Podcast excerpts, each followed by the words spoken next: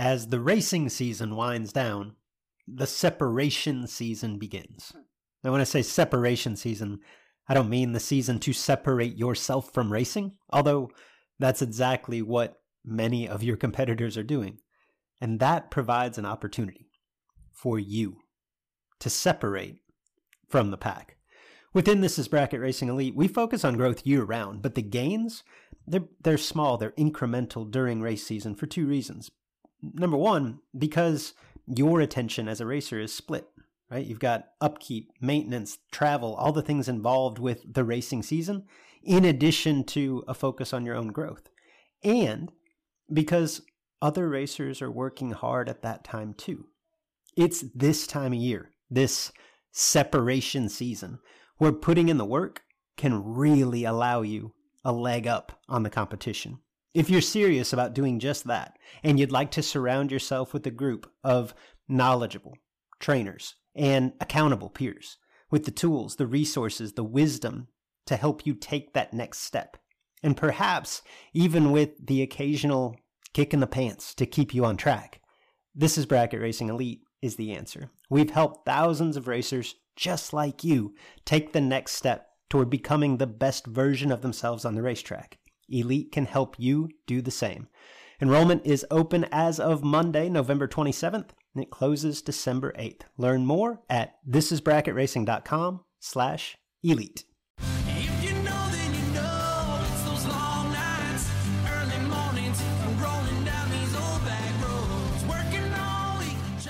Hello, everyone, and welcome to the Sportsman Drag Racing Podcast with Luke and Jed. I'm Big Jed, Jared Pennington. He's Cool Hand Luke Bogacki. If you're a regular listener, thank you for your patronage.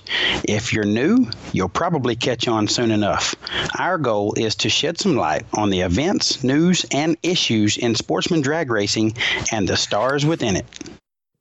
Welcome back, or welcome to the Sportsman Drag Racing Podcast, where we sometimes discuss U.S. Olympic athletes, adult film stars, and sportsman drag racers. Big Jed, how are you? Luke, I am well. Good to be with you. I know you're home from a long trip out west, 10 weeks in the motorhome. So we're going to talk about that in the show and hear all the good stuff that you had to say about your trip out west with the fam. But, other than that, just a normal time around here. Weather's starting to turn really super nice.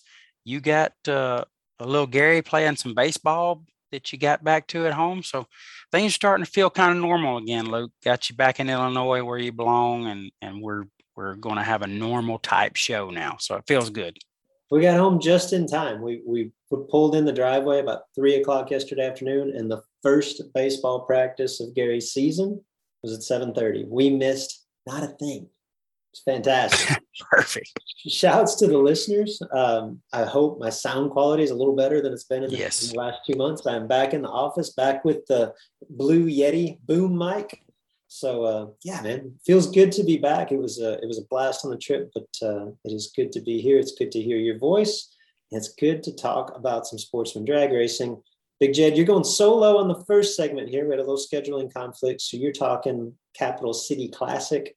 Then I will come back in a little bit later on, and we will rehash everything Spring Fling Million to the tune of, could KB win in a wheelbarrow? Is Jeff Serra the best racer we've ever seen? What else did we talk about, Big Jed? The best story of redemption to ever happen at the drag strip. Yeah. Is Peeps perfect in every final or just one? And could the wind blow any harder in Las Vegas? All that and much more. But first, PJ North.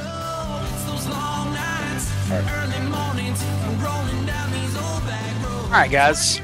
Welcome back to the show. We're going to be Lukeless for just a little bit.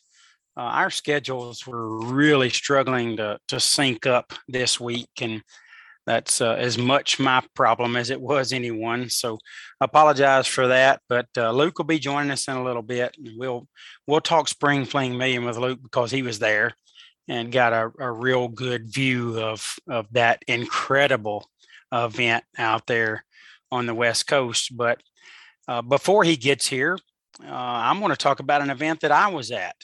I was in Montgomery, Alabama, at Capital City Motorsports Park, and that was the inaugural Capital City Classic. So Ben Willis is the man behind the scenes, actually in front of the scenes. He's all everything down there now. And Ben's part of the ownership group, and they bought the racetrack sometime last year, early last year, I believe, or maybe late 20.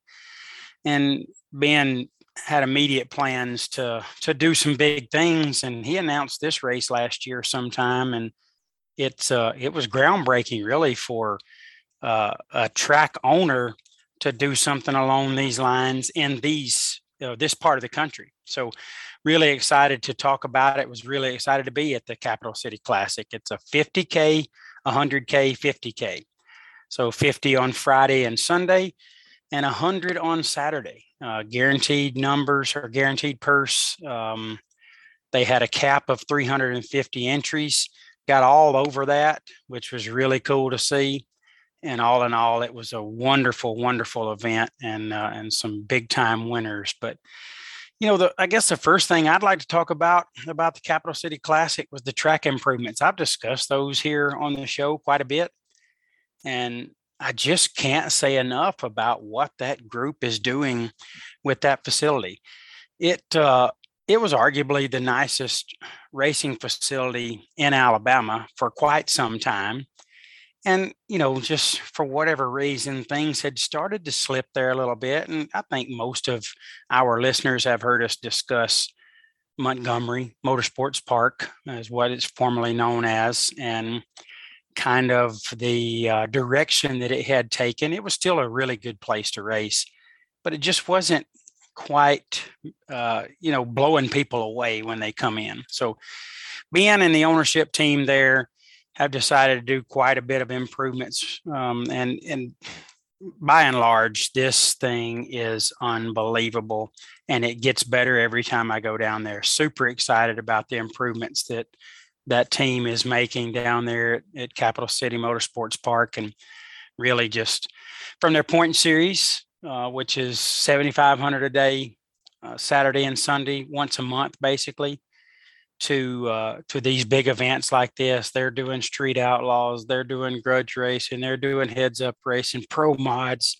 These guys have it all down there. So it is an incredible place to go watch racing, incredible place to go get to race. So if, if you're listening to this and you have an opportunity to get to Capital City Motorsports Park and get on the racetrack or just enjoy watching some racing, I don't think you'll be disappointed at all. I really couldn't find a way you'll be disappointed, even right down to the concessions. The Tapley family, Gary Tapley and his family, are kind of managing the concessions there. And these folks make real food, and they grill it right there in front of you. It's real meat and great eats and drinks all the way around. They'll do some specials here and there, pork chops, chili, barbecue, all kind of stuff. So you really can't go wrong with the concessions, and that's just another testament to what they've turned the place into, just a family-friendly facility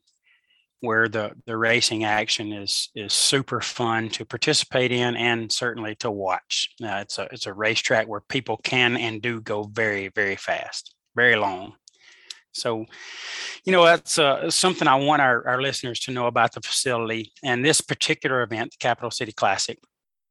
We get down there and there's 320-ish entries every day. Like I said, it was a 350 cap. So it got all over that number. And I really think it would have filled it up. It was unseasonably challenging from a weather standpoint. It wasn't rainy, but the temps were cool. And, we're talking low 60s for the most part, and the wind was blowing 15, 16 miles per hour. I don't know what that put the wind chill or the feels like, but I can tell you it feels like cold when you're from Alabama and you're used to this time of year producing a little bit better weather. It was challenging. It was challenging to dial the car and stay consistent and get the kind of racing performances that we all want. with those winds and that cool air. But, you know, really, it didn't impact the racing. It didn't look like the racing was still very, very good. We did get a warmer day on Sunday and very, very little wind. And it went from hoodie and long pants to shorts and T-shirt weather in just a few hours. So typical Alabama weather swing. But again, the racing action was really, really good. And the guys ran a great, efficient program. They have been dealt. They're right in the heart of Montgomery. So they've been dealt some fairly challenging curfews. But again, 320 or so entries each day, and they never hit curfew. We was able to get all the racing done every night and wrapped up without, you know, having to fuss and holler on the microphone to get racers up there to beat the curfew. Everybody came around in a fairly timely manner. So that was a really good thing. And avoiding the curfew with that many entries was pretty awesome. Again, very efficient program, track work great, and it led to some tremendously good and tight racing, as you always see in those big bracket races. So that was really cool. But, you know, a highlight for me, and again, it's a little bit tough for me to be the only one talking, by the way. And then you add that we're just coming off a week where I was the subject. I didn't like that. We've had that show saved for a little while. We were planning to plug it in where we needed it. I was just hoping we wouldn't ever need it. But for those of you that listened and tuned in and gave me some feedback, I certainly appreciate the kind words. It was fun to get to tell my story, but still, I don't find it very interesting. But so I'm not a brag on your kid kind of parent. You know, obviously, I love JJ and I'm very proud of him. But it was a highlight for me at the Capital City Classic. JJ was asked to be the lead announcer. And, you know, he's 16 years old. We all know he's capable of being the announcer and calling the numbers and breaking down the run for you. He does a good job of that. Again, that's not braggadocious by any means, but it's facts. He's learned how to deliver that information very well.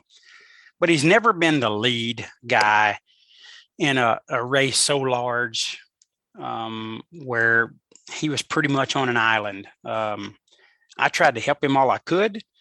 I got to call a few rounds here and there. I was racing, of course, and the racing went fairly well for me. I was able to go quite a few rounds over the weekend. Very fortunate there. And when I wasn't racing or getting the car ready and so on and so forth, I did go up to the booth and give him some relief. For the most part, he was up there for hours upon hours, and he was doing his thing on the microphone. And it was a Motor Mania TV race. It was live streamed by our great friends at Motor Mania TV. So, you know, he was getting a lot of feedback as well, as was I. And, you know, it was kind of weird really, because again, he's 16. I've made the jokes over the years where, you know, he went from this cute little kid calling the numbers to now, you know, he's like, "What's up, Dad? I'm going to go announce, Dad." You know, he just kind of grown in his voice and those things. And that's come a long way. Well, so many people thought that it was me. I found myself in the staging lanes a couple of times, and I would see a racer out there and he'd be like, "How are you down here? You're on the microphone." So, "No, that's not me. That's obviously somebody else. And it's JJ.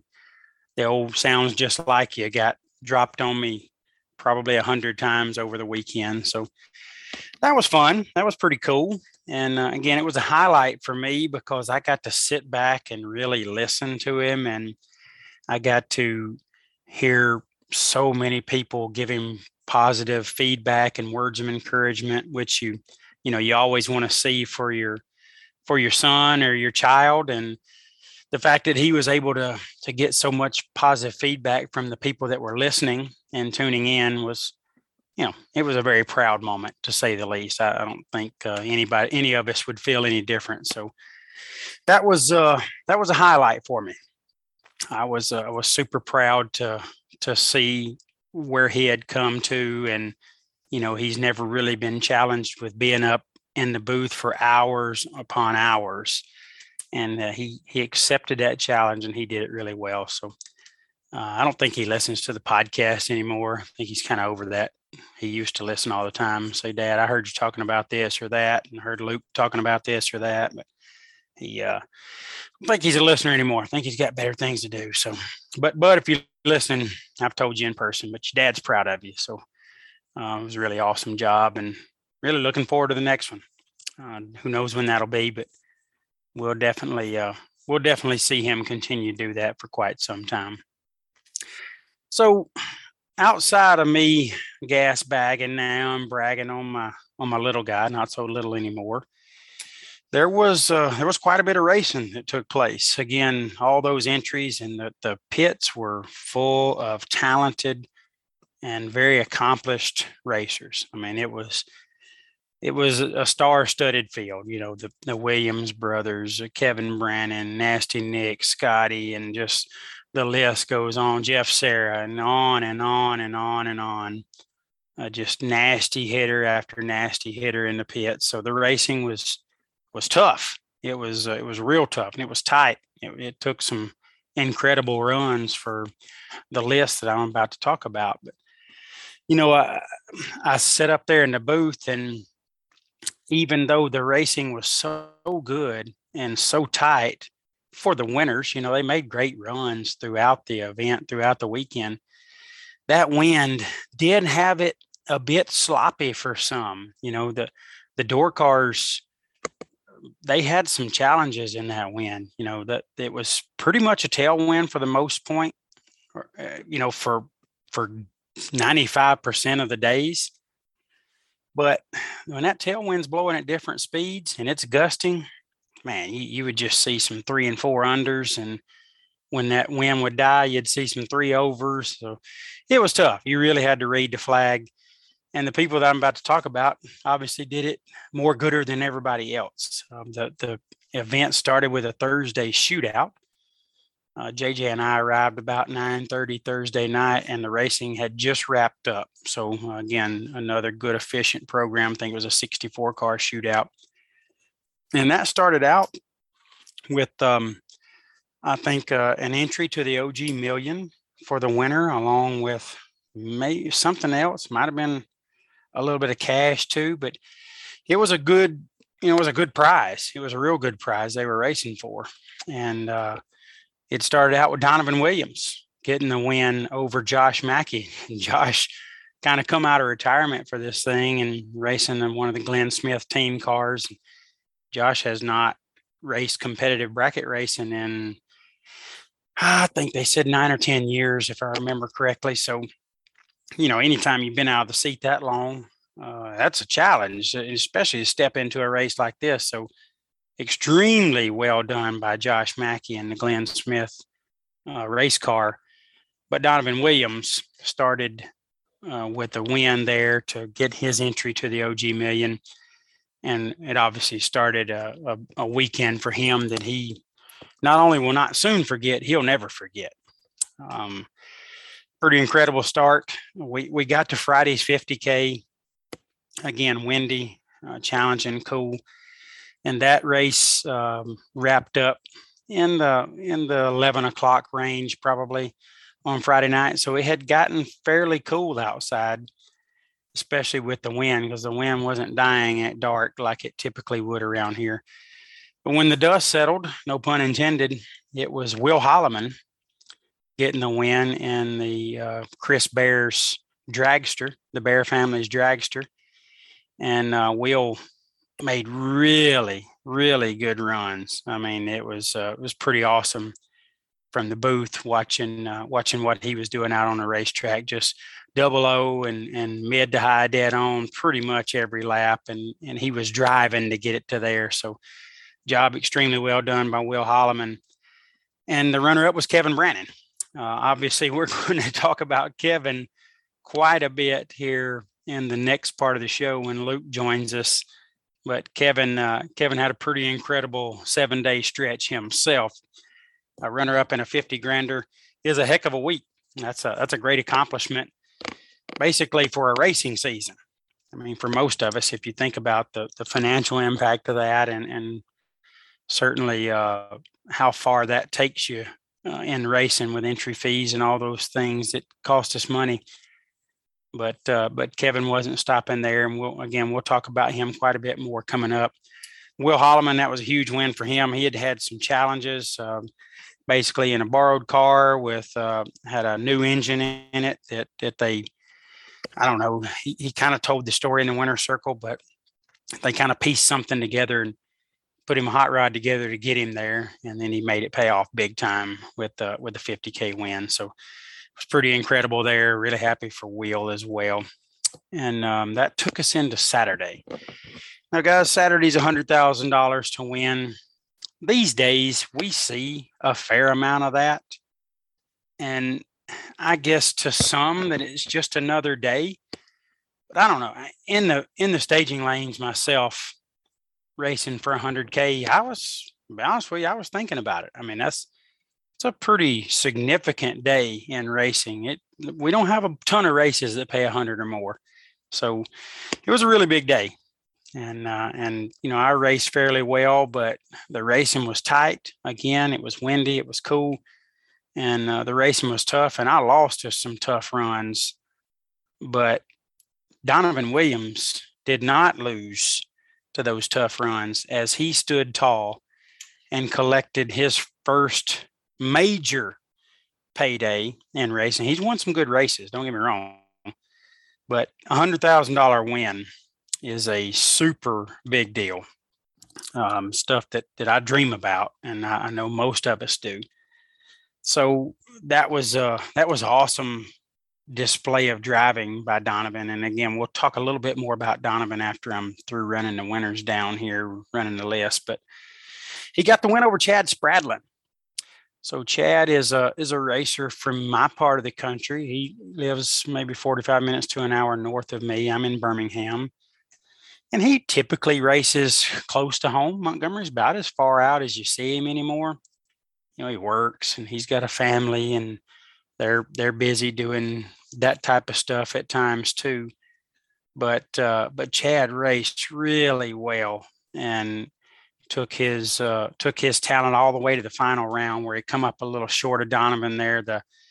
The car, Chad's car, went a few off and left Donovan a little too much room. Donovan slid in on that, but Donovan was 000 dead four in the semis for a 4-pack to propel him to the final round, where Chad had the bye run. Donovan got the win there in the semis to race Chad in the final, and made it work. Again, we'll talk a little bit more about everything that Donovan accomplished there over the weekend here very shortly, but that particular win was fun to watch. You know, I watched a young man get out there and really drive the race car and do his thing. He's obviously in good genes, so talented racers run throughout his family. So doing that was pretty cool to see, and that's a young man that's going to get plenty more of those before we're done. And then Sunday wrapped up with another 50K. Again, it turned out to be kind of a Chamber of Commerce day there in Montgomery. Temperature got on up into the low 70s, sunny, very little wind. And that led itself to some good racing as well. The racing kind of tightened up when that wind wasn't there, and the temperatures were in a little better shape. And a guy that just continues to go to big money final rounds, or big money late rounds, he did it again, J.R. Barclay. J.R. took his dragster and collected the $50,000 payday with a win over Thomas Holly. Now, I don't know if you guys remember us talking about Thomas a whole lot. Thomas races mostly on the Gulf Coast. He runs down that part of the country quite a bit. But Thomas has had some really big wins, has run himself or won both classes, the bottom bulb and the top bulb side before. I think he's run himself in a big money final round before. He has collected some, I think, $25,000 and $20,000 wins in the past. Very young man from South Alabama, and took his, I guess, Thomas in an early 90s Camaro, kind of a wheel stander type car. If he chooses to do that, he keeps it fairly tamed at times, but He took that little hot rod 590 car to the final round, but J.R. Barclay did what J.R. Barclay does, and he got that huge $50,000 win. A man from a great family himself. He is a good man, kind of quiet, confident, just gets out there and does his thing with great sportsmanship and a great attitude. So never a bad thing to see J.R. Barclay get a big win either, because he's definitely one of the good guys in the sport. But he and Thomas Holly really wrapped up an awesome and fun event with that $50,000 final. So that took care of the winners list and a little bit about them. But just before I wrap this segment up, again, if you've listened to me talk by myself this long, it's a little weird, but I'm sure you all will enjoy the next segment when Luke and I are together talking about the fling, and always good to get Luke's take on things. But before we move to that, I want to talk about Donovan. You know, this young man's now a third generation big buck winner. You got Troy Williams Sr. And of course, Troy Williams Jr. is Donovan's uncle. Gary Williams is his father. And then here comes Donovan, just another Williams thoroughbred when it comes to big buck bracket racing and winning talent. And he showed that very well. He's had several good wins in his young career, as I mentioned, but none have been this impressive, not just from a financial standpoint. You know, obviously winning $100,000 race is a big deal, coming off a shootout where you got entry to the million. But Donovan, you know, he was very impressive on the racetrack as well. He's got an aggressive style. He obviously gets that fairly natural, if there is such a thing. But he was holding several numbers. You know, he could get honest if he wanted to, but you could tell he was dialing it up and driving. You could hear him driving it, see him driving it. And it was pretty darn impressive to watch what he was able to accomplish. And, you know, the way he was able to do it in a very talented field, just where his talent rose to the top above all others. And, you know, again, that's something that I know we're going to see plenty more of out of him. And at some point, it will probably become the expectation, and people will hold him to a high standard to do those types of things just because he's a Williams and he comes from a very talented family of racers and winners. But what he was able to accomplish and the way he did it was very, very impressive. I don't care who it is, what name they have at that age, to do what he has not only done prior, but to go do at this event, certainly worthy of discussion, and certainly somebody that I guess is going to continue to impress us. And I hope that it's still at a level where people don't, I don't know, where they don't, I guess, hold him accountable for winning just because he's a Williams, because you can teach what he does, and it has been taught to him his entire life, but you still have to go out and execute it. And for him to do what I saw him do on that racetrack was something that just, it takes so much talent to do, and so much ability, and so much, I guess, control of your emotions and your nerves. You just typically don't get that at that age. And Donovan has self-admittedly said, you know, look, I've struggled with getting over the hump at times.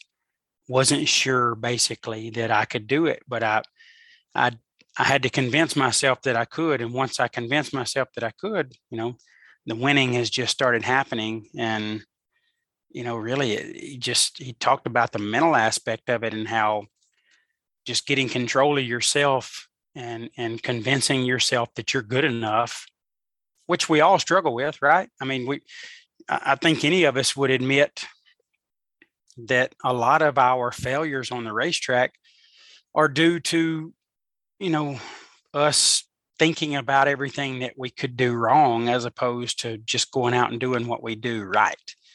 So Donovan struggled with that again.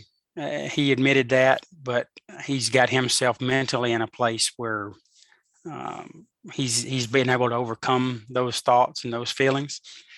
And it paid off, and it'll continue to pay off. The winner's circle, insane. So many people wanted to be there. It was late. It was cold. A time when a lot of the racers will be piled up in the motorhome or wherever, going to the hotel. They all stayed. He had a huge winter circle celebration where there was just so much love for him. People hugging him, giving him five, celebrating, wanting to be in the picture, just really lifting him up. And it's a moment again that he will never, ever forget. I certainly won't. I enjoyed watching it at a close distance there. And what I loved, I guess, the most about Donovan was how transparent he was in the winner's circle in the interview.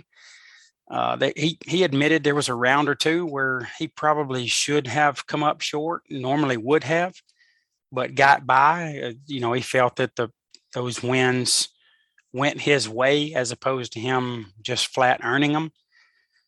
Obviously what he was doing on the racetrack was helping some people turn what would look like a win into a loss, but he was very humble in victory. It was fun to see a young racer like that has all the resources to be great, but you still got to go out and be great. And he was humble in victory and talked about, again, the challenges that he's had getting over the mental hump, which, again, we all struggle with. That's not a Donovan thing. That's a every racer thing.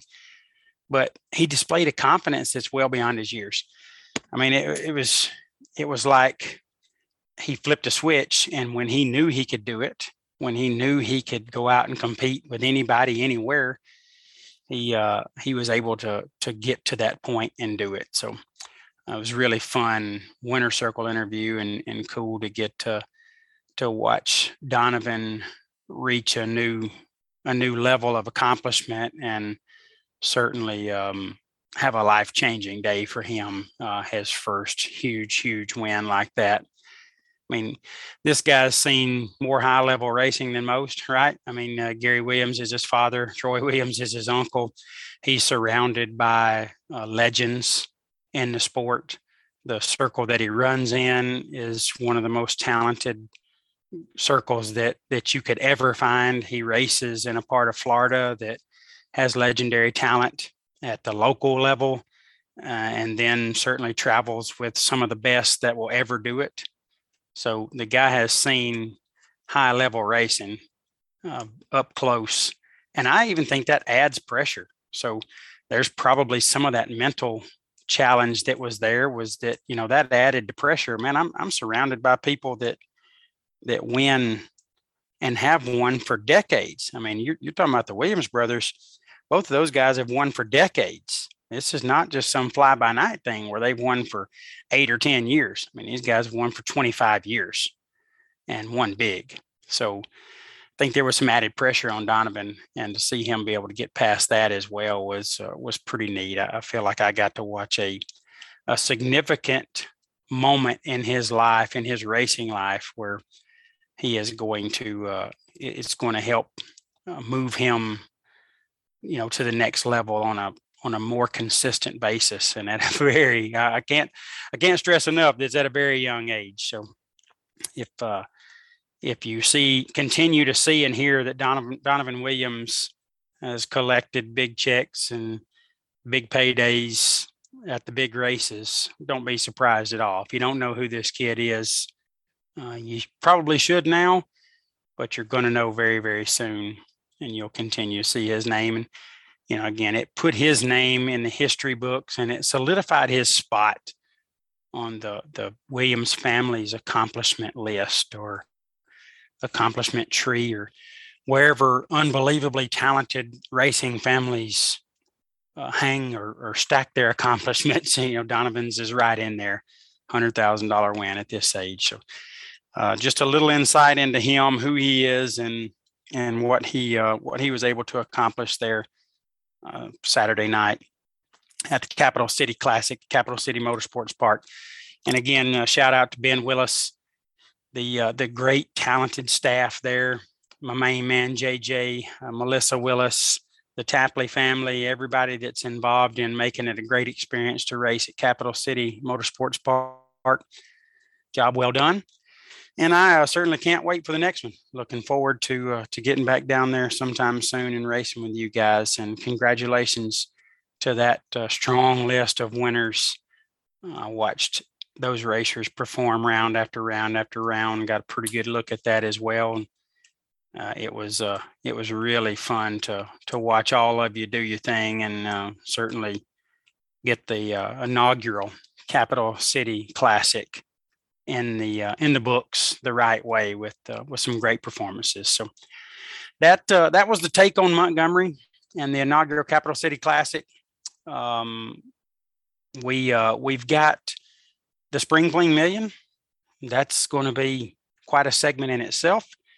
We're going to tie these two segments together. Again, I'm about to be joined by Luke here in a little bit, and we'll record that segment and talk about everything that happened out there. And that was an incredible event. So looking forward to that and getting his take on it from a bird's eye view, and probably sprinkle a couple other things in there here and there, and talk about that as well. It is, as we record, or certainly as I'm recording alone at the moment, it is Big Nasty's birthday. Our dear, dear friend Kyle Seipel, who left us way too soon, way too early. It's his birthday today. Kyle would have been 51 today.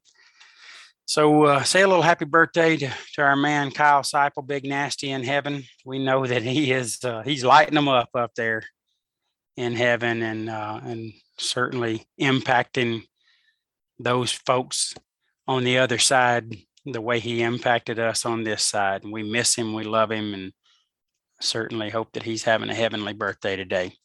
That wraps it up for this segment, guys. I'll be back with Luke here in just a little bit, and we'll be talking about the Spring Fling Million and whatever else pops up. We appreciate you tuning in to this. Hope you enjoyed our breakdown, or my breakdown, of the Capital City Classic there in Montgomery at Capital City Motorsports Park. And we'll be back with you here in just a little bit with the Luke and Jed show as it normally is. So thanks for tuning in. I'll be back shortly. All right, guys, as promised, we just wrapped up the inaugural Capital City Classic, and I told you we were going to have Luke. We've had a little bit of scheduling conflict, but Luke is available and here, and our schedules have all synced up. Now we're going to talk about where Luke was. No offense to the Capital City Classic, but I mean, pretty cool to have spent the week, your last week in Vegas at the Spring Fling Million. So Luke, I know there's plenty to talk about out there as far as the racing and the winners and all those things go, but I guess first and foremost, welcome, and give us a little breakdown of your week on the racetrack. Say, I'm in the house. And it's good to be in the house, Big Jed. Man, I'm sure it is. 10 weeks away in the motorhome, staying in the RV parks and at the racetrack. And now you're back in Southern Illinois, beautiful God's country. But, man, it looked like an awesome trip, Luke. It was. I mean, this morning I did stand in the shower for like 30 minutes. I couldn't get enough. It was great. It was marvelous. But no, the whole trip was just incredible. I wouldn't trade it for anything. If you gave me the opportunity to do it again today, we'd leave again. It was awesome. Not only did we not kill each other, like we never even got close. I think we did better as a family than we do at home. Awesome. Yeah. And it was a really good experience, I think, to get a little bit closer, not only with my boys, my wife. Like it was a ton of fun. Like I said, I wouldn't trade it for the world. I'm very much a routine-based guy, so I'm happy to be home and beginning to get back into some type of routine. Life seems a little bit less hectic, but no, it was awesome. I'd do it again. Well, that's really good to hear. I mean, that's sometimes by the end of those things, you're saying I'll never do this again, or I wouldn't wish this on anybody, but to hear that it went that well and you guys enjoyed it that much and would like to do it again. I'm sure that will lead you to do something certainly similar again at some point in the future. So we were on the way home looking at schedules, man, like where could we drive 2,500 miles? Literally. Good stuff. But yeah, no, the final, the penultimate excursion was the biggest race on our trip. And I think it's fair to say the biggest race of the 2022 season to this point, the Spring Fling Million Vegas. I think it's only makes sense to lead off with the big show. And I think, Chad, without question, the biggest story was our man KB. Yeah, KB was obviously the story out there, jumping in a ride that now is a dragster. So I don't want to diminish it, but I mean, that's like, I think they're all kind of like riding a horse. You know, the horse just kind of feels the same, even though it might look a little different. It might be a little different size, but I say that tongue in cheek because I know it takes tremendous talent and ability to jump in anything that you're not familiar with and go win a race like that. And that's exactly what KB did. You know, we just talked about the Montgomery race, Luke, where he runnered up a 50K. That started a 7-day stretch for him that will be arguably the best 7-day stretch of his life, certainly his racing life. So you had a real good view of it. You know, I know the vibe was incredible out there, but tell us about KB and what you saw him accomplish. Well, you've got a point in that a dragster is a dragster. So I guess it is slightly less impressive to hop into a dragster for the first time and go win an event than it would be, you know, some wheel standing back half door car that, you know, I mean, that just has its own unique tendencies.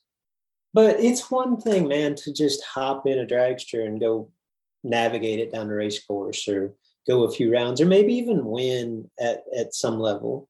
It's another to hop in a completely foreign car and go out there and beat the best racers that the country has to offer on the biggest stage and do so in what arguably, and I don't want to be a prisoner of the moment, is at least late in the race, like the most impressive fashion that you could imagine.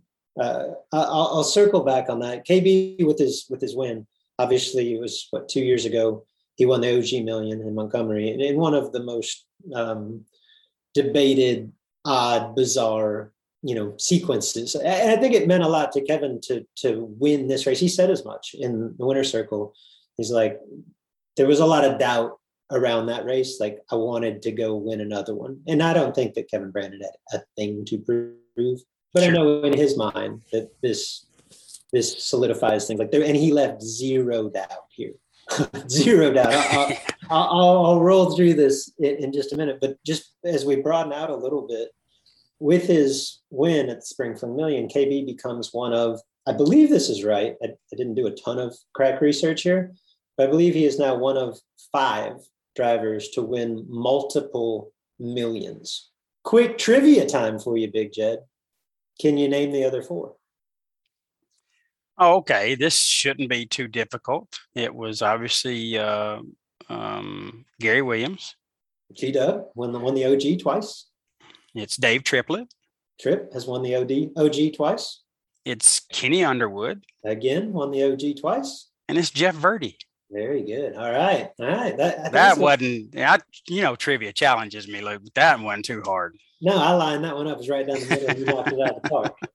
So that's obviously very elite company. And I say that KB left little to chance. And I know that you were watching on live feed. Probably the majority of our listeners are watching on live feed. I was watching this go down in person. And yes, he's in a car that he's never sat in prior to that day. Not the weekend, that day. KB started the weekend driving Big Chief, Jerry Lown's Firebird, and had all kinds of issues. He told me at one point, he's like, man, I don't know what's wrong, but this thing ain't run within like 300s of what I thought yet. And decided to hop in this Race Tech dragster, belongs to the Haug family, on Friday. Like his first run in it was the new entry time trial for the million, or maybe the run for the money for the million. I don't even know how that worked. Double entered, so he got to make a few laps.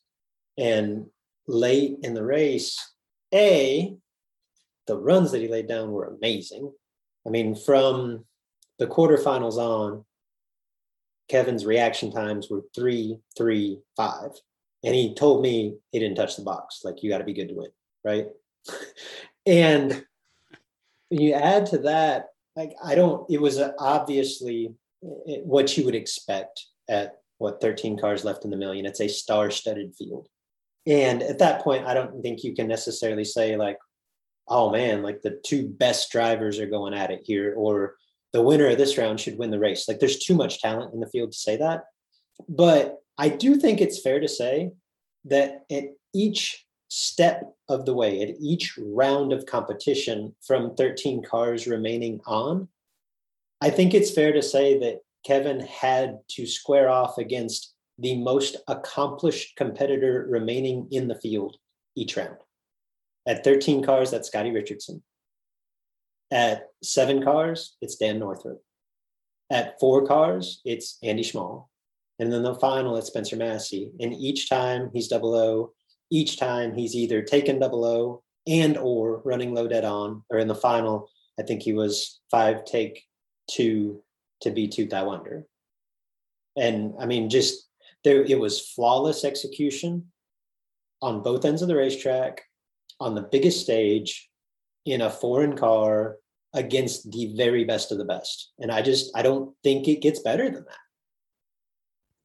No, it's certainly a very incredible story. And again, I said some words that could be taken the wrong way about the dragster and them all being the same, but you have to feel like Kevin looked for a dragster to race in the million, because it is something that he knew he could adapt to much easier than, I imagine there's plenty of door cars sitting in the million versus the amount of dragsters that were running all races. So his opportunity was probably bigger in a door car, but he went and found a dragster that he could get in and compete for obvious reasons.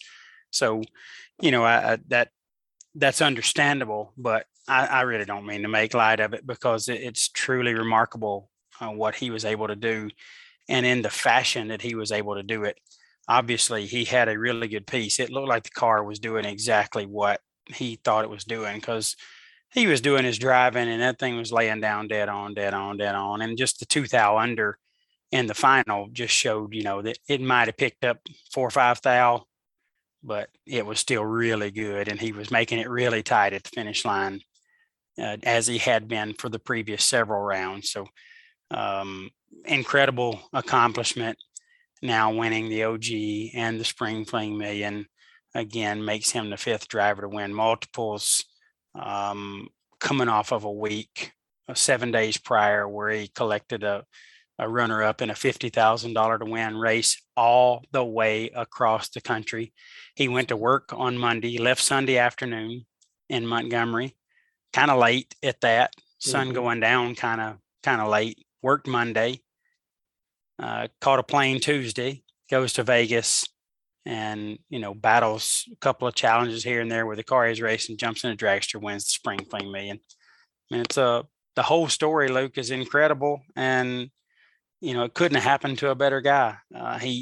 He did feel like, and has felt like for a while, that he had kind of an asterisk on his OG million win because of how crazy that sequence was, and the fact that he red lighted and lost the race, and Gary Williams stopped and said, you know what, I want this thing to go down clean. So let's do it. Let's have a do-over, and gave him another opportunity.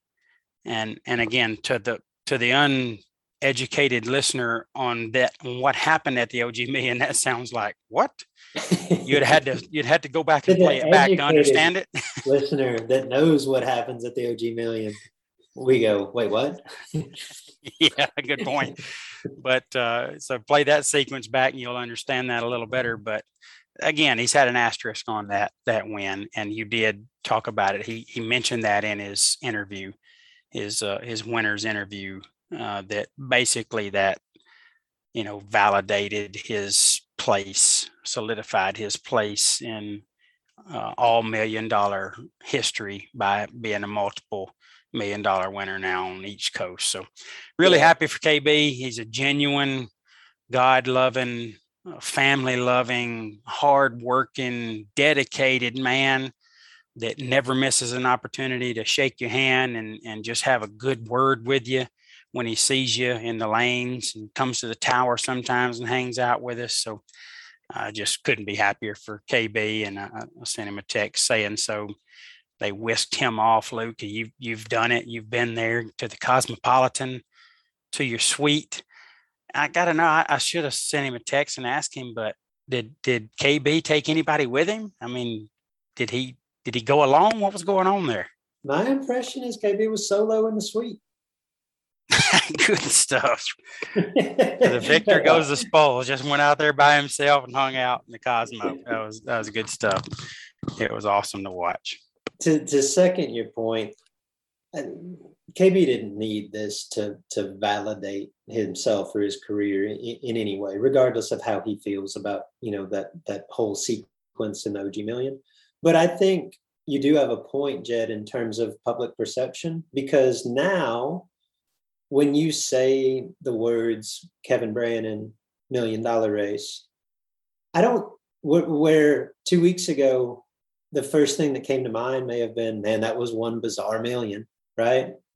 Now, I don't think anybody talks about that. I think it's just Kevin Brannan, the guy that's won two of them. And that's what he is, you know, so... like I say, not that he needed that in any way to validate anything that he's done. I think anyone would tell you he's one of, if not the best, doing what we do, right?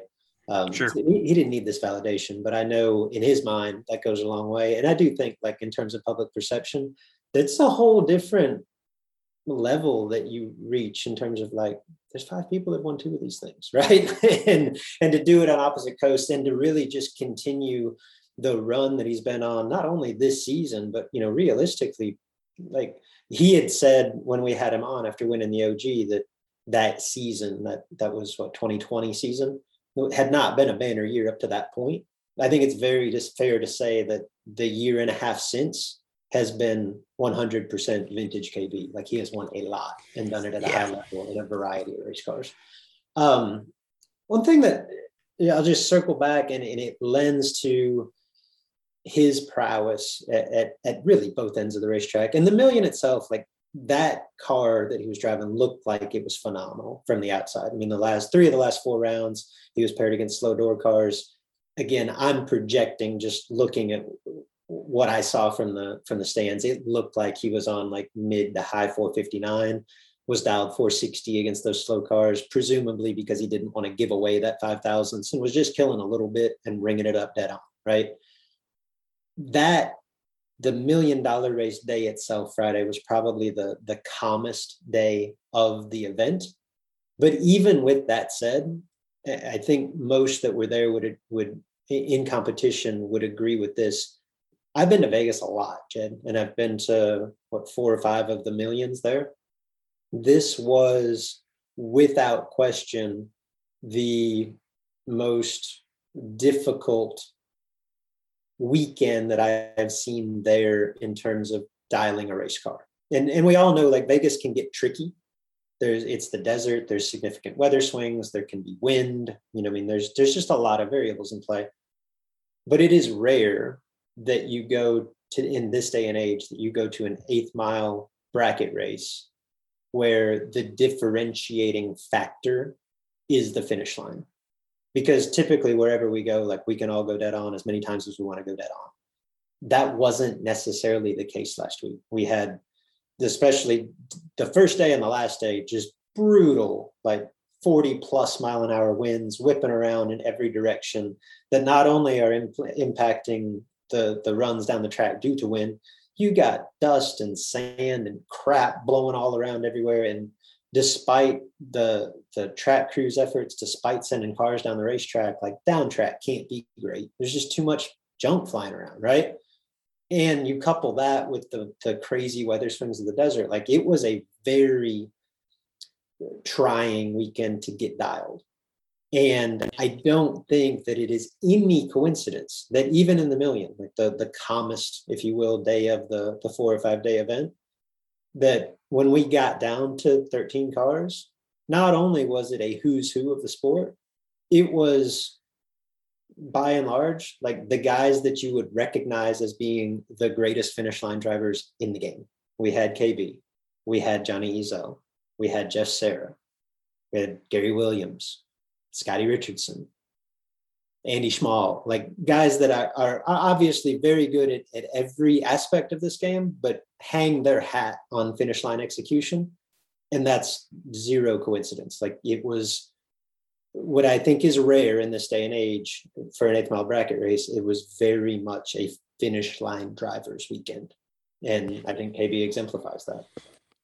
Yeah, no doubt. Anytime that those are the requirements to get to the winner's circle, you know, guys like KB and the strong list that you mentioned, if they don't have an advantage, a clear advantage, they are certainly as close to it as you can get, though. Those are all very talented finish line drivers and people that do it, you know, when they don't have to even. They just do it by nature. So certainly I guess that led to some extra opportunity for that group to make their way to the late rounds.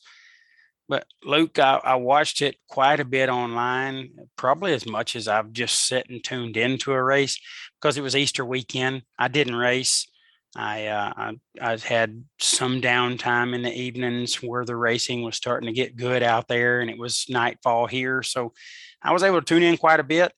And it did look challenging. You know, it looked like some cars struggled a little end to end, and it certainly looked like some struggled with the wind, not just on Million Friday, of course, but just throughout the weekend or week.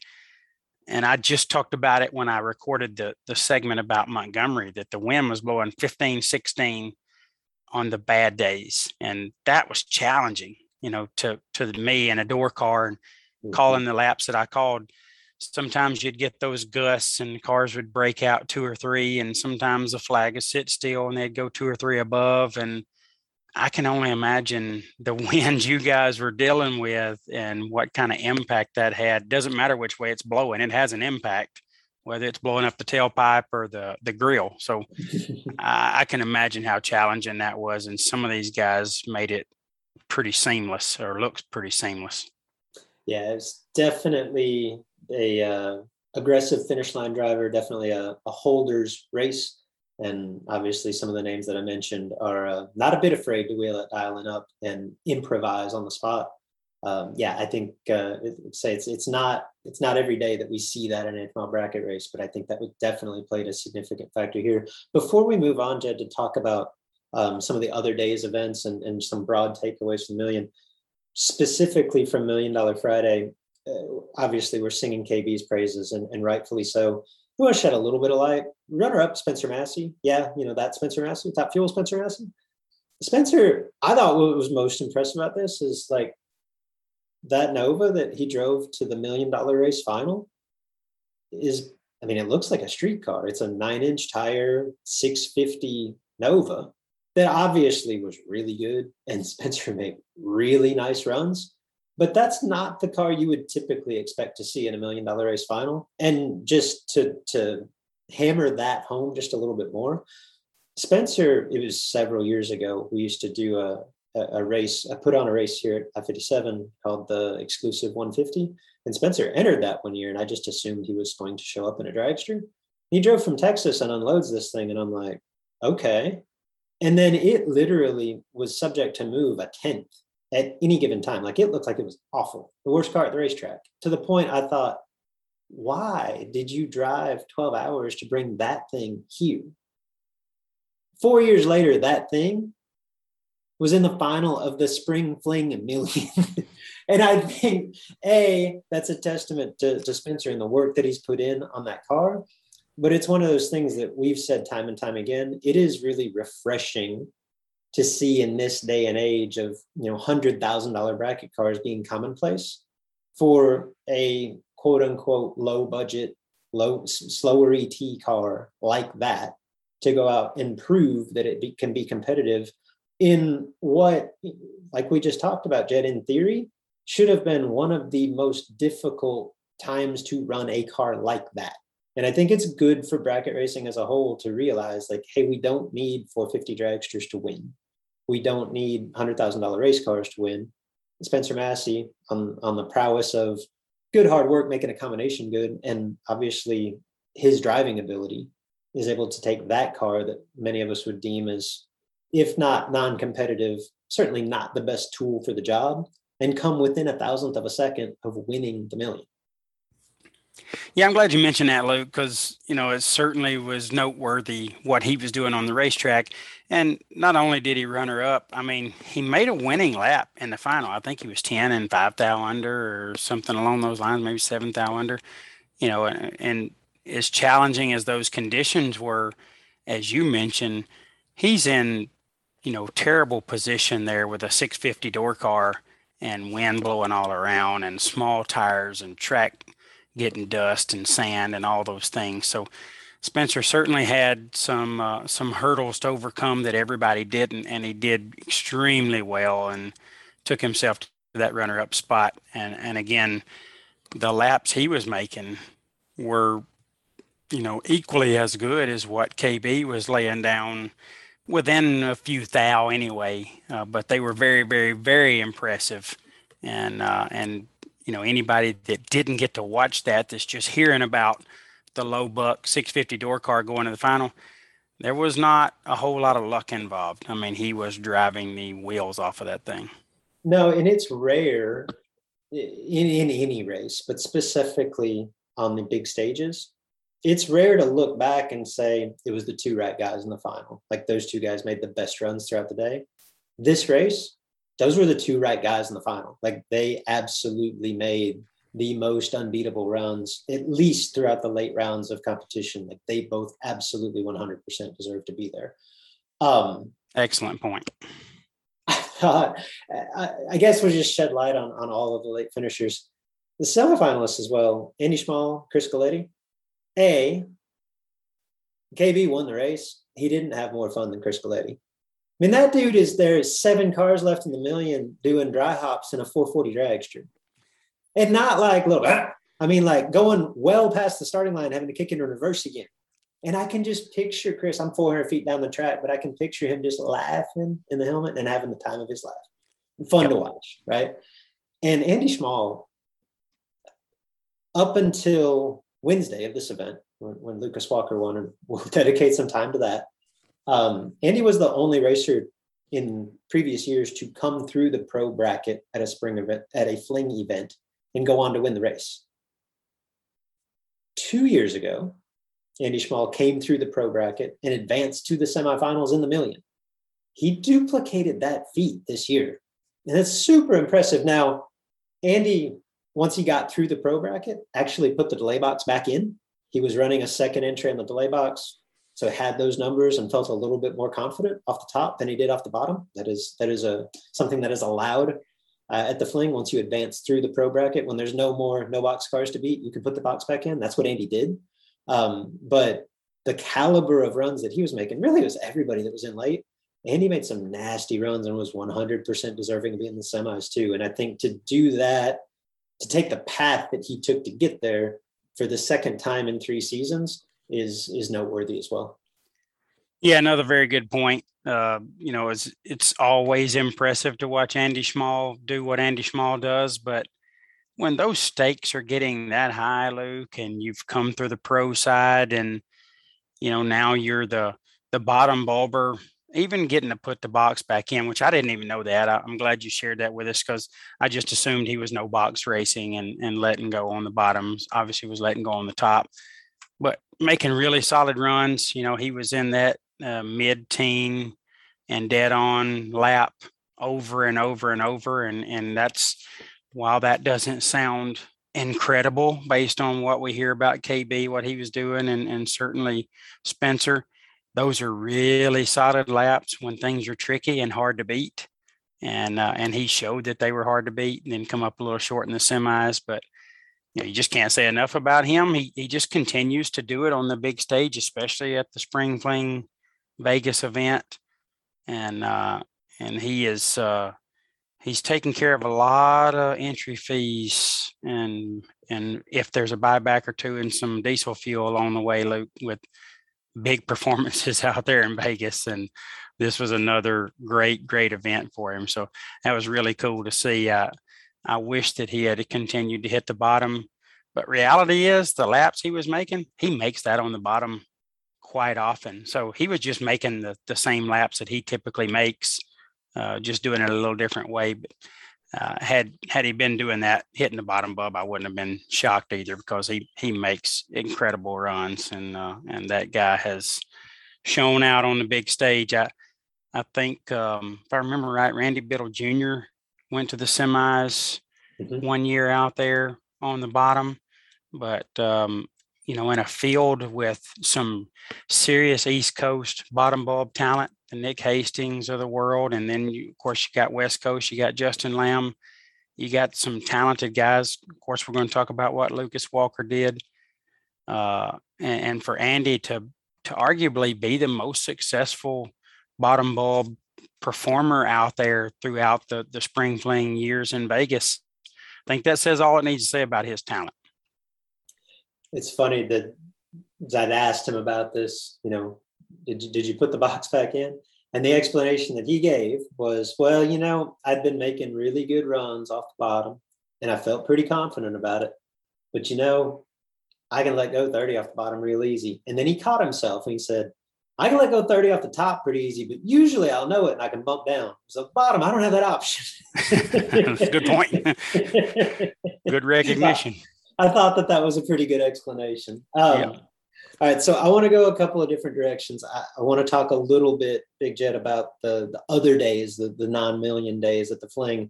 And then we've also got some kind of broad, you know, big picture takeaways. So I guess first we'll go through it day by day. And you had alluded to it earlier, the most unpredictable, let's just go out and say that the most bizarre day of this year's Spring Fling Million was, well, I guess I was going to say opening day, but that would be day two, opening day's time trial day.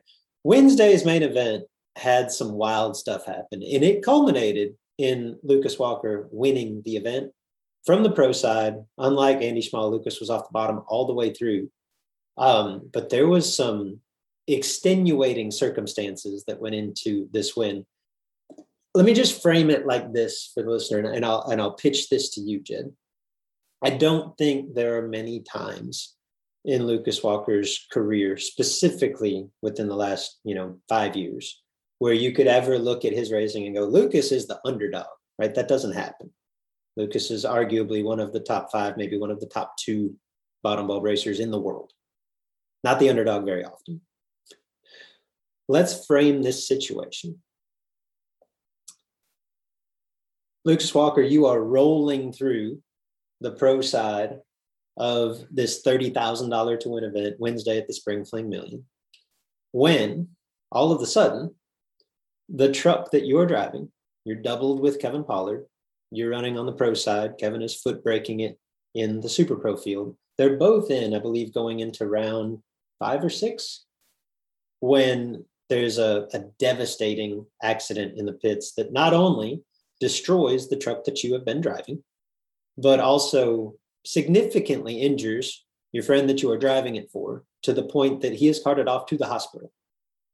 Within 20 minutes of that incident, you, Lucas Walker, arrive in the staging lanes for the semifinal round of the pro class in a car that you have never driven down the racetrack to stage now for, I believe it's round 6. Okay. Odds are not in your favor, period, for a variety of reasons at this point. But let's go ahead and stack them up more, because who are you paired with in said round 20 minutes after your friend's been carted off to the hospital in a car that you have never driven, but the best damn bottom bulb racer in the history of the world? You're paired with Nick Hastings. Great draw. So odds are not good that you're going to get out of this round, much less that you were going to not only defeat Nick Hastings without a time trial in a car that you've never driven, but then come back and defeat Chad Sandlin to win the pro class. And then, oh, by the way, over the course of the next 24 hours, after the race gets postponed and spread out, you're also going to roll through three cars that are delay box equipped to win the 30 grander. Without question, this was one of those rare instances where Lucas Walker was a significant underdog. And yet, despite all of those odds, that's exactly what Lucas Walker did. 24 hours after all of that, Lucas Walker stood in the winner's circle with a check for $30,000. Big Jed, how did that happen? You know, Luke, not only is that, you know, one of the most unbelievable performances any of us have ever witnessed, you know, and I know you alluded to this a little bit, but the swapping feet aspect of this, you don't get in just anything. You can take a car that's just like what you drive and get in it to hit the bottom. And there's just a little bit of difference that you're going to experience. And it's going to create a situation where you need a couple of runs anyway. Even if you're great, you need a couple of runs. He had none of that. He's got to get in a car that's, I think it was around 3/10 slower than what he was driving, that he hasn't been in, hasn't set in, and he's got to go out there and race Nick Hastings. Now, I didn't stay up. That one ran late.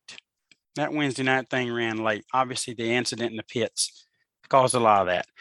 Before I go any further, thoughts and prayers out to my buddy KP. You're talking about a really good guy, arguably one of the best bottom bulbers that'll ever do it.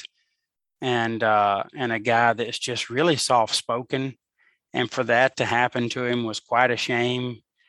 I don't know the full details. I know a little bit about what I've been told, but it just sounded like a freak thing that ended badly for Kevin Pollard. And, you know, he ended up with a broken leg, I think some beats and bangs and some maybe up around his head that he had to get stitched up a little bit. So whatever the case may be, he's got a little bit of a battle ahead of him, and we're certainly hoping that he gets well very soon, gets back to the racetrack where he likes to be and does well. But Lucas has to get in Raider Campbell's first-gen Camaro that goes high 550s. He's been going about 530, and make this whole thing work that you just laid out. You want the odds on that? It's 1 in 10,000. I mean, it really is. The odds he even gets out of the round with Hastings. I mean, 1 in 10,000. Yeah. I mean, you know, I don't want to race Lucas anytime, ever. He's beat me like I owe him money, and we're pretty good friends. But if I'm ever going to get him, that's the scenario I want him in. A car you've never sat in. You're in Las Vegas, Nevada, and you're racing for 30 grand, and it's late in the rounds, and you just watched your buddy get hauled off in the ambulance. And now we've told you, hey, go get in this and go up there and race. Yeah, I suck, but I'll take my odds against Lucas Walker. And he beat the best bottom bulber we've ever seen, that probably ever will, and then marched his way through over a, I don't know, like you said, 24-hour stretch through another unbelievably talented guy in Chad Sandlin, and then the top bulb side where he continued to foot brake, gets the bye to the final in the semis, and then goes out and wins the darn thing, wins a $30,000 payday later on the next day.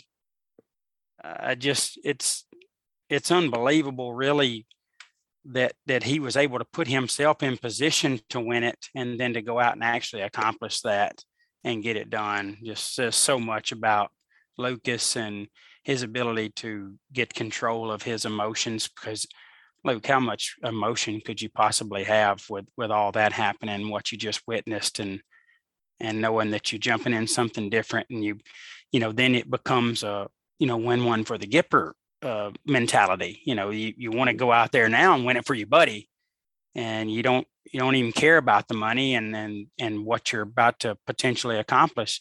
You just want to do your buddy a solid and give him something to celebrate, because he's just you know, had his racing season and operation turned upside down in the pits. So all of that weighing on his heart and on his mind, and he goes out and gets it done against Nick and Chad and then finishes the deal. Something that should be celebrated for a long, long time, because that is truly remarkable. And I couldn't give you more than three people that I think could even accomplish something like that on the list. So Lucas did something truly special, and I texted him prior to going out and racing on Thursday, and you know, I told him, look, just go out and put up the best story of redemption that's ever been seen. And I really think he did that. I think this was the best story of redemption that we've ever seen at the racetrack. And you know, I couldn't be prouder for Lucas and Raider, and certainly hope that helped KP feel a little bit better too, because that was really cool to watch. Well said. And speaking of redemption, obviously on a little bit different level, how about Chris Whitfield? I mean, that guy has more or less been the face of the Flings for the last year. He was runner-up at the Spring Fling Million in 2021. He was runner-up a day in Bristol. I think he was runner-up another day in Vegas, right? 3 Spring Fling finals in the last year, but no wins. He turned that around Thursday and left little to chance, kind of similar to Kevin Brannan a day later. Not only did Chris Whitfield advance to yet another Spring Fling final, this time he got the win light over Gary Williams, obviously one of, if not the best in the game. And I think Chris laid down like 13 total in the final. Again, left little to chance. You could tell the sense of, I don't know if it was pride or relief in his voice after it was over, just to get to that stage and finally get to hoist the trophy. It's one of those things that I think was way more important to him to get over that hump to win than it was to the rest of us watching, because the rest of us realize how insanely difficult it is to make multiple Spring Fling finals. But I know for Chris, it wouldn't have meant near as much if that final win light didn't come on. So he got that on Thursday, collecting another $30,000 triumph. Yeah, you know, we've talked about Chris quite a bit here on the show, Luke. I know you have a very high level of respect for Chris. You've seen him race for quite some time. I have a very high level of respect for Chris.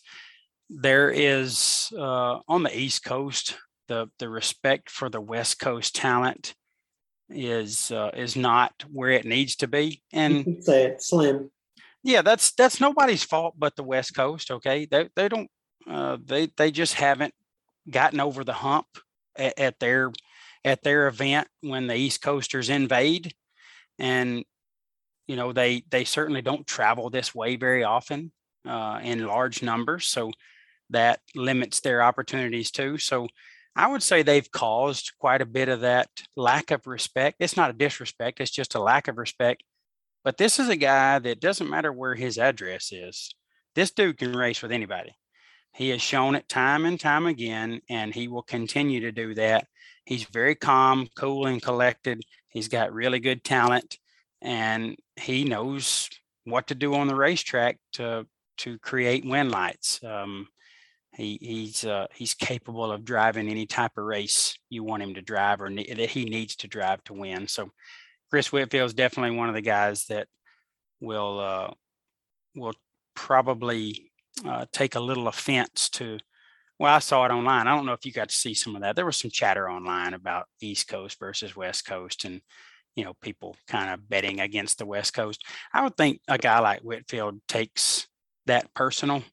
And that, I don't know if you can help yourself turn on win lights by getting a little pissed off at some of that stuff, but I imagine he uses that fuel for his fire just a little bit. And certainly somebody that I think is going to, at some point, Luke, he's going to put the West Coast on the winners list at the West Coast Million at some point. He's very good at Vegas, as you've mentioned, with the final round appearances. He's certainly used to challenging weather conditions. He races at the highest elevation that you can race at, so he's probably what we saw at Vegas was child's play for that Vandermeer guy. Yeah, he's seen some weather swings that we couldn't imagine. So this is a guy that gets it in totality, and he's going to get his name on that Spring Fling $1 million trophy one day and silence some people. And I look forward to seeing it. He and his family are some really good folks. I could see some of that banter being bulletin board material, whether it's for Chris Whitfield or any other, quote unquote West Coast racers. I will say this season, although the streak continued, right? There's never been a Spring Fling Million winner to hail from west of Texas, right? And that continues with Kevin Brannan's victory. I think it was a good week for the West Coast. You had, and I say West Coast, again, west of Texas. Whitfield gets a 30 grander. Jim Glenn won the opening day dragster race and just continued a monster start to the season for that man. Back-to-back SuperComp final rounds, now leading the SuperComp points chase, and backs that up with a no split, by the way, probably, I don't know, $40,000, $50,000 dragster race win on opening day Tuesday. So just between those two, I think the West Coast was well represented in the winner's circle, several others going deep. The last day of the Spring Fling Million was, again, probably the trickiest, constant 40-ish, or gusts up to 40. I won't say constant 40 mile an hour, constant 25 to 30 mile an hour, direct tail/cross tail wind. Tricky day at the racetrack. Peeps Pennington overcomes, as I guess we would kind of come to expect from Peeps, but the manner in which Peeps wins the closing 30 grander is one of those things that will go down in folklore for a long time. Peeps made a perfect run in the final, in case you hadn't heard. The only reason that Peeps made a perfect run in the final is because David Meyer made a really good run beside him. Peeps' car in the semifinal round, he had a hard time getting down the racetrack, and it was, I think, 200s plus slow to 330 and skating all over the place. And he even said so much in his winter circle interview. He's like, well, I didn't have any choice. I had to dial up to what I knew I could run. And then in the final, it all came back. And I don't know exactly how much Peeps would have gone under had he decided to hold it to the floor or had David Meyer red lighted. But I think it's very safe to say it's more than 400s. And Peeps is obviously very capable of executing any strategy down the racetrack, but his normal MO is not that of Jeff Serra. Peeps is not typically staging up holding 600s, 800s. He was in the final, and he pulled that club out of the bag with ease. Perfect on the tree, takes 6,000ths at the stripe, two lighted up, dead zero for the perfect run. David Meyer, by the way, 9 and 3 thou under. Made a very representative run to get the L. And that was on the heels of not one, but two back-to-back rounds late in the 30 grander where David Meyer lit it up, trip, zip, perfect in both the quarters and the semis, and then gets the tables turned on him by Peeps Pennington in the final. Pretty wild ending to a pretty incredible week. It was a very wild ending, and certainly, something you just don't see. They mentioned that it was Peeps' third perfect run of his career, none of which I can assure you was held wide open. So, those kind of things happen just when you're driving really well and making great runs, but you're typically just abusing someone in the other lane to make that perfect run happen.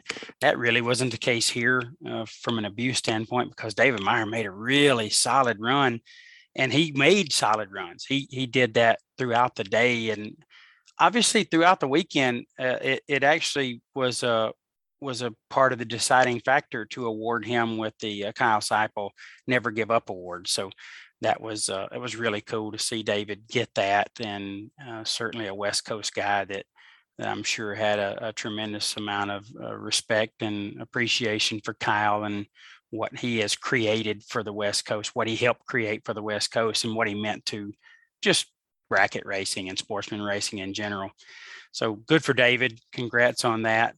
Really cool award. And that's probably even better than the winner's check to get something like that. But what can you say about Peeps? Peeps was texting me a little bit at Montgomery the weekend prior, and you know, he would see a run. He asked me what happened on a run. I was four above and got beat by 11th thou, and I'm like, man, I don't know. Something stupid happened. I think the guy put the front end in the lights, because I can screw it up with the best of them, but I typically don't think I'm ahead and I'm behind 11.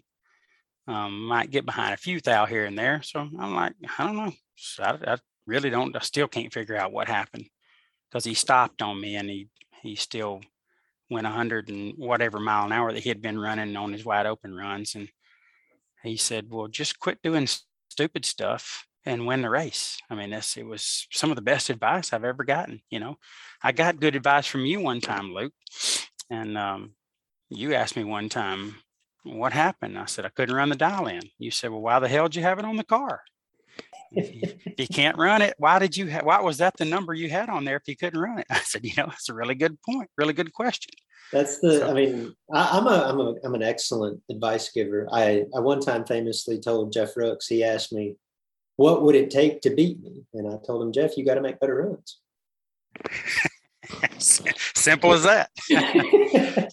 Every once in a while, you get some really good advice from a good racer, and you need to listen to it. Unfortunately, I didn't execute the plan that Peeps laid out, but he obviously did.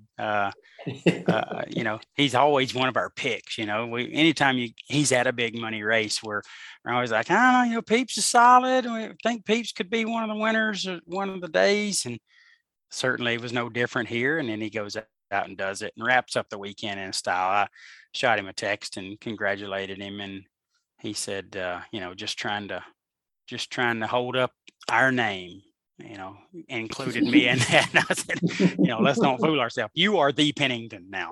It's not me, it is him. So I appreciate him keeping Pennington's in the winner's circle, and really proud of Peeps for wrapping up his weekend in style and getting that 30K win with a perfect lap. That's pretty awesome. Something he don't talk much about what he's done on the racetrack, but someday he'll be able to talk about that to his kids. That's what we're here for. It's so that people don't have to talk about themselves. We'll do it for them. Yeah, we're doing a good job of that. talking about all these great performers. Speaking of great performers, there.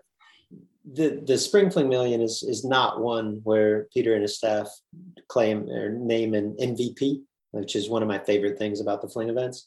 If just from my vantage point, if you were to select an MVP from the 5 days of the Spring Fling, I think you can make an argument for Chris Whitfield, who was deep several times. I think you could really make an argument for Timmy Marcoglou and Jeff Serra. Obviously, Serra, no surprise, but those two, Marcoglou and Serra, they went as many rounds as you could possibly go without really getting paid. Marcoglou specifically, the dragster race that I had mentioned earlier, Jim Glenn, I think Glenn was 9 total in that final. Marcoglou was runner up. And again, there was no split. So the winner got a $40,000 or $50,000 dragster. The runner up got a free entry to next year's million, which is great. It's also $38,000 to $48,000 less value than that dragster. Big swing, right? Yeah. I think it was 2 days later, Marcoglou was in the semis of the 30 grander that Whitfield ultimately won. He lost the round before the split in the million, and he advanced to the final 8 cars in the last 30 grander. So let's take nothing away. Timmy Marcoglou had an amazing weekend and probably had a good weekend financially. But if any of those 4 win lights come on, it's probably a $10,000 swing. And none of them came on. So rough ending, but again, nobody went more rounds. And Jeff Serra, very much the same way. He was a semifinalist on the day that Lucas Walker won. He was a quarterfinalist, I believe, the next day. In fact, the day Lucas won, I believe Jeff had 2 entries in at 6. 1 at 3, none in the final. 2 at 7, 1 at 4, none in the final. And then also lost at 13 cars in the million. And it's no surprise when Jeff Serra turns on win lights and when Jeff Serra is a candidate for MVP. But I'm just here to tell you, as an eyewitness to this, I'm not everywhere that Jeff Serra is. I don't get to see this show week in and week out. But when I do, and it really got hammered home this weekend in Vegas, he's driving two cars that are foreign to him. And you can see the numbers. That's one thing, particularly on the day that he had both cars in late. It seemed like he went a stretch of 4 rounds in 2 entries without being worse than like 004. I mean, just set up ridiculously tight on the tree and just keeps turning it low, double O after low, double O after low, double O, just unconsciously. And I know that I've talked about this before, but the manner in which Jeff Serra goes about it is unique and insanely impressive. I watched the million, he finally turned it red, the round that he lost at 13. I believe it was the round prior to that. He's going 460s. He's dialed 460 something. Who knows what he could go? Maybe he could go 440 for all I know, right? That's what it looks like. But he's paired with a 420, 430 opponent, you know, some blower pro charger thing. And I see them pulling the water, and I thought, here's where Jeff gets a little bit more honest. And I look down, and not only has he not dialed down, he's dialed up like 2 more from the previous round. Oh my God. Like, what, you could go 6 under, 8 under? I don't know, right? And I am sitting in the bleachers at about the 400-foot mark. They're both green, Jeff's low, double O. And I'm telling you, it's just past 3:30, right? Jeff Serra, I'm watching Jeff Serra in the car, and his head didn't move, like never got a look back prior to half track. And he just kicks the throttle twice and then looks. It's like, hey, I'm holding so much. I know I got to get rid of some, no matter where that dude's at. Kills a little bit, gets a look around. And I mean, think about how quickly all of that's happening at that point. And I watch him take double O to be dead on. I'm just like, people don't realize how difficult that is and how easy he makes it look. And when you combine the caliber of runs that he makes, run after run after run, and the way that he goes about it, and the way that it has to, on some level, get in everyone's head. I am growing more and more convinced with each passing week that in an age where parody reigns supreme, I am more and more convinced each time I see him that Jeff Serra is playing a different game, is operating on a whole different level. Like the only comparison that I can make to what I'm watching, and this will ring true for you, Jeff. I don't know if it'll ring true for you, but you can relate to this because we lived it. The only comparison I've got for what I'm seeing is Scotty Richardson, like 2005, where he can do zero wrong, is playing at a different level, is beating everyone at their own game, making everyone play his game. If I watched Scotty in that era, like I watched somebody lay down 1 total beside him and lose, that's where Jeff Serra's at today. And that's really, really rare air, in my opinion. It is extremely rare. And again, we've talked about this quite a bit on the show, and obviously we'll continue to talk about it as long as he continues to turn on win lights. But the guy definitely is playing a different game. He's playing a game that, you know, was played quite a bit, as you said, 2 decades ago. But anymore, the racers and the equipment so much better. You can't get away with the things that Jeff Serra's doing, but he still gets away with it. And he still makes it work round after round. You know, you hold numbers because you want control of the race. You want to decide if you should get there or if you should get behind based on where your opponent is. And you might hold numbers sometimes to cover up a little inconsistency on the car or the tree. But Jeff's just doing it for sport. I mean, he's getting over control of the race. He's getting dangerous control of it when you can go 6 under against a car half a second faster than you, and you're still doing it and still making it work. And it ain't like you can just always look back in one of those cars at that. You look over, but you don't always look back. And like you said, he kicked it a couple times before he even looked at. It's really it's super impressive what he is capable of doing in the race car. You know, maybe the kicking it twice before he ever looked was, again, just a testament to his ability and that he recognized when he left, I destroyed the tree.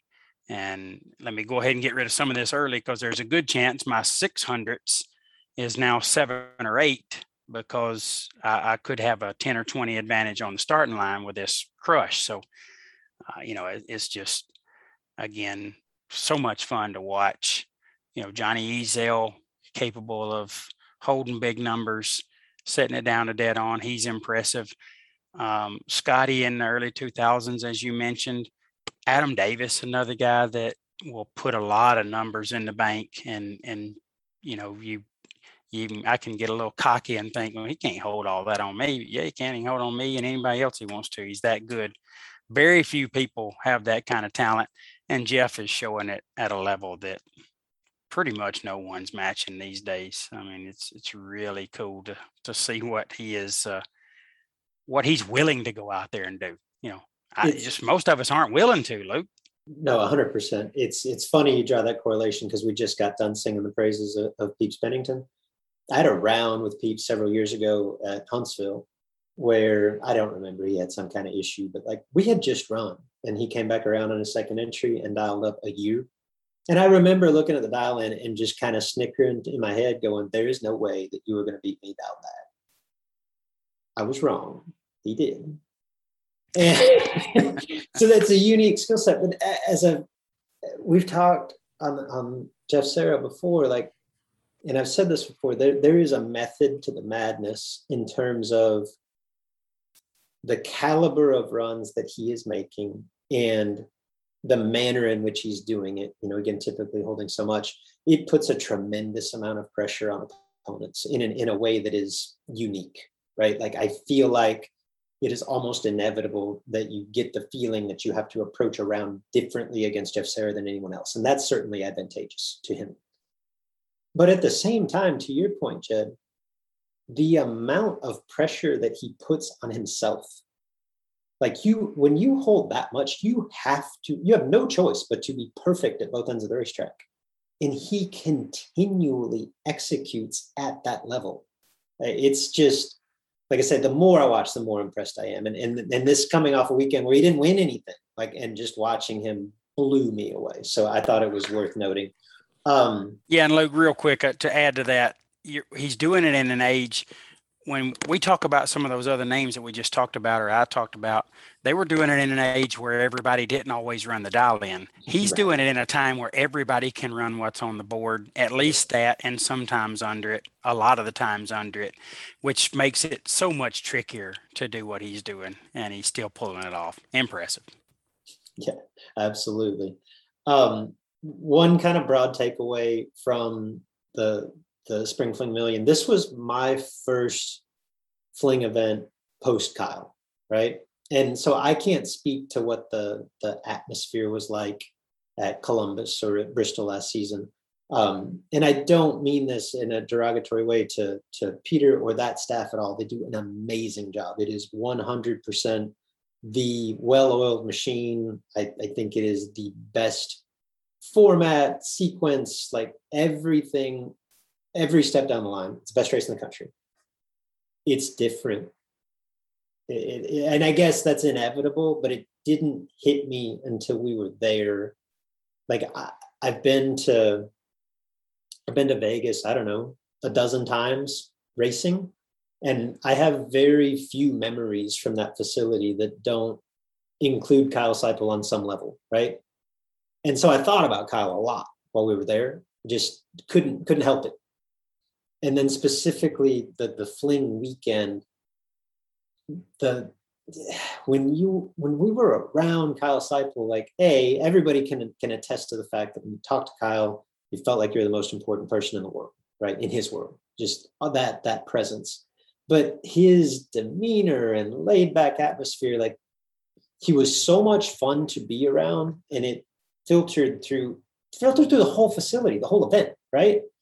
And I think it was it really smacked me in the face that that's gone, that he's gone, probably more so this weekend than any other. And I think it's a testament to that staff to pull things together and put on such an incredible race when there is obviously a void that could just never be replaced. Excellent observation, Luke. And I think obviously Kyle's presence is missed everywhere a Fling goes, or everywhere his buddies are racing that he would typically go. But I think it's more so in Vegas. And, you know, you got Team Mexico that comes up, Team Canada that comes down, all the West Coast flavor out there. There was never a time when Kyle wasn't surrounded by someone that either just wanted to come by and say hello or meet him because of his legendary status in the sport. Certainly relive some old memories. You know, you'd come in the tower, he'd have 4 or 5 of his West Coast buddies hanging out, and they're laughing and cutting up and talking about stuff that happened decades ago. Team Mexico wanting a picture with him in the stands where he was surrounded by 30 or 40 team members. And, you know, it's just his impact on that event was so much more than just helping create it. It was his presence that people longed for, you know, just the opportunity to talk to him, touch him, take a picture, laugh with him. And then, you know, the whole match race thing with Peter and the exotic car that he would always go pick. And he had an unbelievable, unique ability to go out and find the most interesting car in the pits and get it out there on the racetrack and beat Peter with it. You know, I mean, he's beating Peter Biondo, okay? The missing element of that I think only Kyle could pull off is talking the owner of said crazy vehicle into letting him wheel it. Oh, yeah. That's a great point. You know, it was like it didn't ever even seem hard for him. You know, he would have a conversation with him. Next thing you know, they're up there watching him beat and bang on it and do this big burnout, big smoky burnout, and eating their tires and parts up.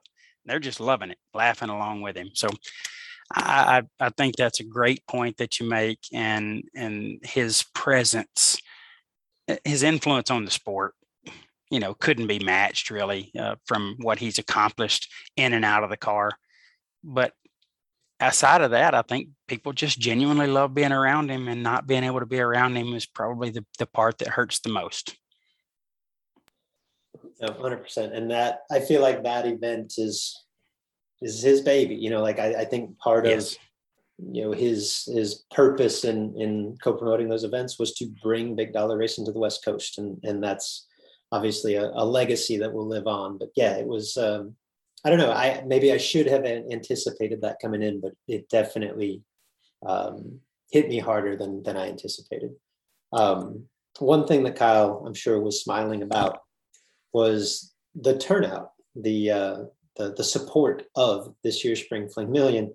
It exceeded our expectations, Big Jed. And I thought, you know, compared to a lot of the people that I was talking to, our expectations were lofty. 2 weeks ago, we came on the show, made our predictions for car count, both the $1 million main event and the surrounding races far exceeded either of our expectations. I think I was slightly higher than you were in our predictions, so I'll take credit. I got closer, but neither of us predicted that they have 280 cars in the million. That's the most in several years. And nearly 600 entries on Thursday, I believe, is the biggest day. I want to say it came in at 570, something in that range. I think you had picked 450-ish. I had guessed 500-ish. And we were both considerably lower than the actual turnout. Yeah, I don't think any of us or either of us had a real good feel for how the double entries would impact things. It was obviously that was the bulk of it, because what's crazy about how big those numbers were is that you'd ride through the pits, and we know what that race looks like. Obviously, Vegas is a huge facility, so even with 500-600 entries, like, it's never full, but the pits looked much more scarce than in years past. Yeah, because there weren't as many cars on the ground. But this was the first year that you could double same car, same driver. And I was blown away. I got the impression that Peter and staff were blown away by the percentage of cars on the grounds that got doubled. This is just like with the naked eye, but it was a little bit easier to tell the way that they had the running groups broken up, because basically all the doubles ran together, all the singles ran together. I think it's very realistic to say that 70% of the field in the 30 granders were double entries. Like only 30% of the field would be single entered cars. Now that probably, those numbers probably came a little bit closer together in the million, but I did not anticipate, especially coming off of Forsyth's race at Tucson where doubles were allowed and just not a tremendous percentage of the field took advantage of that. It was a complete 180. Like the vast majority of cars and racers were doubled in Vegas. And I don't think anybody expected that coming in. Yeah, I really didn't have a feel for that, Luke. It was a highly utilized option for sure. And to kind of quantify a little bit about what you just said, you know, basically a third you felt like was single entered.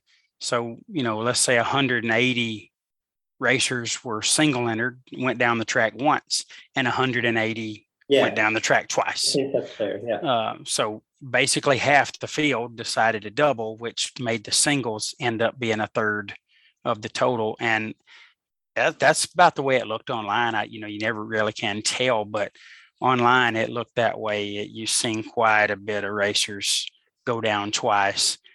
In reality, and pretty much everybody comes from distance for that race, Luke. No, so, that's what I was going to argue. Like, I think it makes sense when you zoom out from it, right?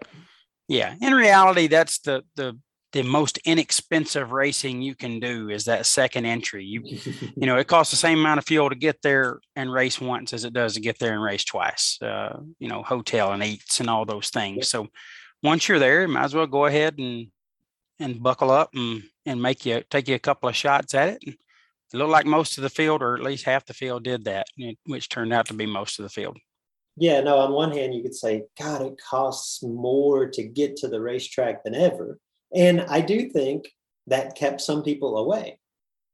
But the flip side of that is once you have made the decision to go, and perhaps this is flawed logic, but I do think this is racer logic, is like, well, hell, I'm $4,000 deep getting here. What's another $700? Let's double.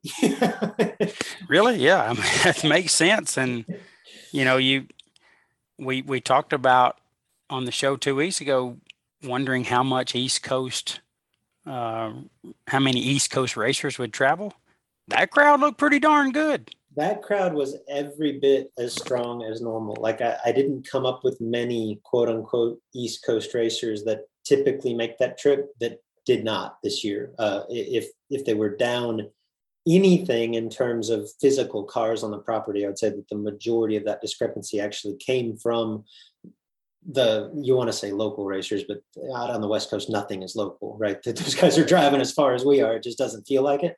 But I think the cars that were quote unquote missing largely did come from the Western half of the country. But the borders opening up was huge. Yes. The borders opening up did play a role. And the doubles were the biggest part of that. I was really surprised, I think, and maybe I shouldn't have been, but at the magnitude of double entries. And it's interesting too, like I mentioned in the million, which makes sense again, that the doubles weren't quite as prevalent because it's very expensive to double. But with that said, I would say it was, you know, if it was 70-30 in the surrounding races, it wasn't 50-50 in the million. I'd say it's like 60-40 doubles to singles. And when you zoom out and vacuum, like you look at the last 7 cars remaining, 6 of them were double entered, same car, same driver. And the 7th was Doug Foley. I believe Foley just had 1 entry, but Bryson Scruggs was doubling his car. So his car was doubled. So each of the last remaining 7, all double entries on some level. So you could take that information and say, wow, it's a big advantage to double, even with this unique format where doubles run doubles, singles run singles for the first couple of rounds. So you could surmise there's a big advantage to double. You could also make the counter argument that by and large, the best racers are going to run twice in some form or fashion. And if no one could double enter, everyone singled, it's probably fairly likely that you would have those same 7 racers in late. You know, I mean, that's not inconceivable. Where do you stand on that, Big Jed? Were these racers in as a result of having 2 shots, or were these racers in because they were the best time racers there, period? The answer is yes. The best racers had two shots, and all that leads to them being in the late rounds.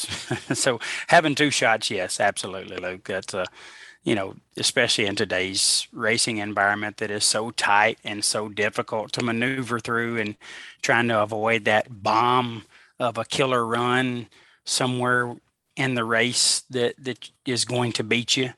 And, you know, you get that one behind you, and then you keep going out and making good laps, and your second entry moves through the field and works its way into the late rounds. There's an advantage there to the great racers having two shots. And certainly I think the double entry policy did not hurt that whatsoever. It only helped it. I know we're short on time. We're going to get out of here. The last thing that I wanted to talk about was the double entry policy as a whole. We alluded to this on a previous show, because theoretically, like on paper, the procedure that Peter and the Fling staff came up with, I believe to be the fairest way to go about double entries. My fear was that, and it's complicated. Like you read through it and you go, how on earth are you going to administer this? And yet it should come as no surprise, given that staff and the experience that they have and just the way that they think through every variable. This was very well managed, right? And the car numbers that they give out to everyone and breaking it into groups made this easy for all of us to follow. So it was easy to administer. And I do believe this is coming from someone who single entered every day at the Million. I ran my Corvette once. I've said in the past, I feel like at races that allow double entries, same car, same driver, everyone tends to double, which was the case again here, seemingly everyone, again, a majority of the field. And as a result of that, I don't feel like it is necessarily an advantage to double enter. I always felt like as a single entered racer, it was a significant disadvantage to single, particularly when the fields are big and rounds get spread out by several hours, right? The feeling that I can come into a blind round, you know, a blind first round, but I'm late in line and I have to race somebody that just ran, right? And is coming back on their second entry. I'm at a disadvantage, right? Same thing if they've run 2-3 times since the last time that I went down the racetrack and we meet up second or third round, right? So in those instances, I felt like it was a disadvantage to single entry. The way that they broke this up, as a single entry car, I couldn't race a double entered car until round 3. And at that point, the rounds are close enough together that I feel like the advantage is minimal, if not non-existent. And the way that that was executed, I loved it. And I don't see any flaws in that plan, specifically on the 30 granders where there's, you know, 500 plus cars in it. You could literally run first round at 9 a.m. and second round at 3 p.m. I will say this, though. In the Million itself, they utilized that same format with 280 entries, and it felt a little overmanaged in this way. Like with that format, as fair as it is, there's 4 by runs each round. There's different colored lanes. And like with 280 cars total, there was no run group that filled the lanes, right? So things went relatively quickly, and it just seemed a little bit broken up. And I don't know necessarily for good reason, because again, as the single entered racer, I can tell you, like, I felt like it was a disadvantage to be singled against doubles when there's 600 cars. In the Million itself, there's 280. The rounds are back to back in a relatively quick progression. And there was a time trial that morning, so there's never that blind run situation. I felt like it might have been a little bit of overkill. Like, I know you can't necessarily implement one way of doing things one day and change it the next, but I almost feel like the perfect solution is for not all races, not just the Fling, is to utilize a system like they did when there's, say, I don't know, 400, 450 plus cars. And when it gets lower than that, just kind of go back to, okay, as long as you go down the track twice, you're fine, right? Like, I feel like there's a happy median there and there's a breaking point. Now, how you would explain that from one day to the next, I don't know. I was a huge fan of the format when the fields were big. It felt like a little much when the field condensed. I get that completely. That many breaks in category for a 280 car race, yeah, that could definitely feel overmanaged. So I understand that. You know, you had pro and then double enter door cars, single enter door cars, double enter dragster, single enter dragster. So you got a lot of breaks there in category, and looking at that from the outside looking in, I could definitely see where the crowds were really small in the lanes. Those lanes hold a ton of cars in Vegas, so you can have 75 cars in the lanes there, and it looks like the race is about over with. So I get that mentality, and that might be something that that those guys need to look at and see if under 300 car fields, which they won't see very often. The Million's probably going to be the lone example of them being under 300 cars. So they might need to look at that, because I can see exactly how you'd feel the way you feel about that. But this double entry policy did look smooth, Luke, for the big car counts. They did a really good job of how they called them to the lanes, and it sounded like the racers responded really well, came when they were supposed to in their groups very well. They spelled it out so plainly and clearly, and it was so easy for the racers that, like, I don't think we could screw up. Like, I'm not bashing the system at all. I think it is the fairest way to do it. And for the first time implementation, it was unbelievable. I just think that obviously the first time that you do anything, like, there's going to be tweaks. And that's one that, again, like, no complaints necessarily, even with the small field, this is probably the quote unquote fairest way to do it. It just seemed like a little bit much when the field got small. I get that completely. So Goliath will be interesting, Luke. That's going to happen next week. And, the new double entry policy going into place in a facility that is nice, super nice, and will hold a really good crowd. But you start getting up there over 350 there, and things get a little tight in the pits, and parking's getting challenging, especially with the size of the rigs today. So it'll be interesting to see if the rig number is down, but the entry count is up, and that will obviously be high utilization of the double entry policy. So I'm very interested to see how that works out here in the East Coast, where car counts have not been unbelievable. They've been good, been solid for a lot of these bigger money races, but they have not been overwhelming to where you just say, oh my gosh, this is, like we saw to the start of 2020 and then certainly 2021. So very interested to see how Goliath works out. I know it'll be great, but I'm really interested to see how it works out from a car count standpoint with this new double policy. Can't wait to see how that one works for them. I think the goal is to have 300 rigs and 500 entries, right? Like, that is making the best utilization of the resources available to you at the facility, right? And it will be interesting to watch. I will also say, Jed, I don't know that we'll learn much from it, because I feel like maybe the Spring Fling Million is different being in Vegas, but I feel like the Fling brand across the board has elevated itself to a point where all four Fling events in each season have become very much destination races. And so I could be wrong. I think they're going to have a huge crowd at every one of them.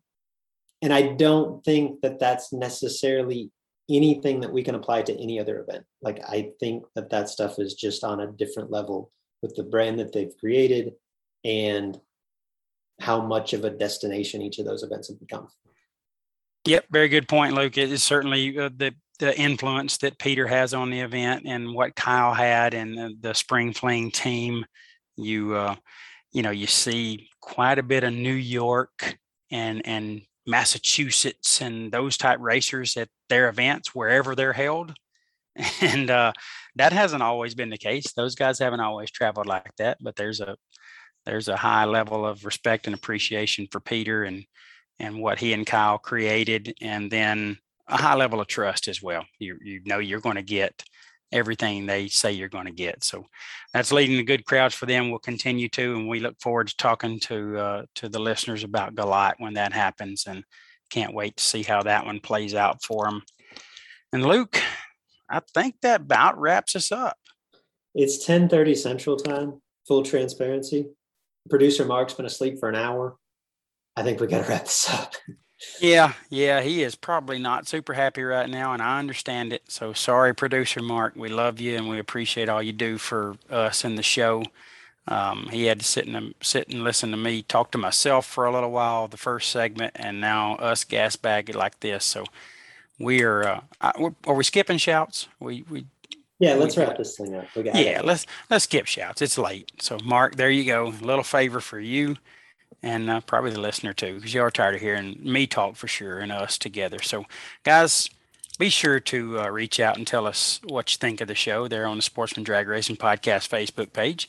We need to hear from you. You know, you're not tweeting us enough. You're not Facebooking us enough. And I don't want to challenge the listeners, but my goodness, we got the best listenership in podcast, Sportsman Drag Racing Podcast talk. So, I mean, really. Y'all got to do a better job. Reach out to us and just say hey, and say, hey, love the show, hate the show, whatever. Just tell us something. And we're skipping shouts. So certainly if you like to use the Twitter, and who doesn't, Luke and I are active there on Twitter. So reach out to us. I asked and begged for some tags and hashtag whatever. And I think I got one. So I want you guys to tweet me. I really need to be tweeted, and I know Luke does too. So Luke is at Luke Bogacki, B-O-G-A-C-K-I. I am at JP11X. If you heard that I was talking by myself on the first segment and you turn that off, I don't blame you. I mentioned it at the end, and I will mention it at the end of this segment. Today, we're recording Wednesday, and it is Big Nasty's birthday, Kyle Seipel's birthday. Happy heavenly birthday to our homie, our buddy, our friend. We love him. We miss him. And we know he's lighting it up upstairs and showing everybody a good time on his birthday. So, folks, have a great week. We appreciate you listening, and we can't wait to talk to you again real soon about some more Sportsman Drag Racing.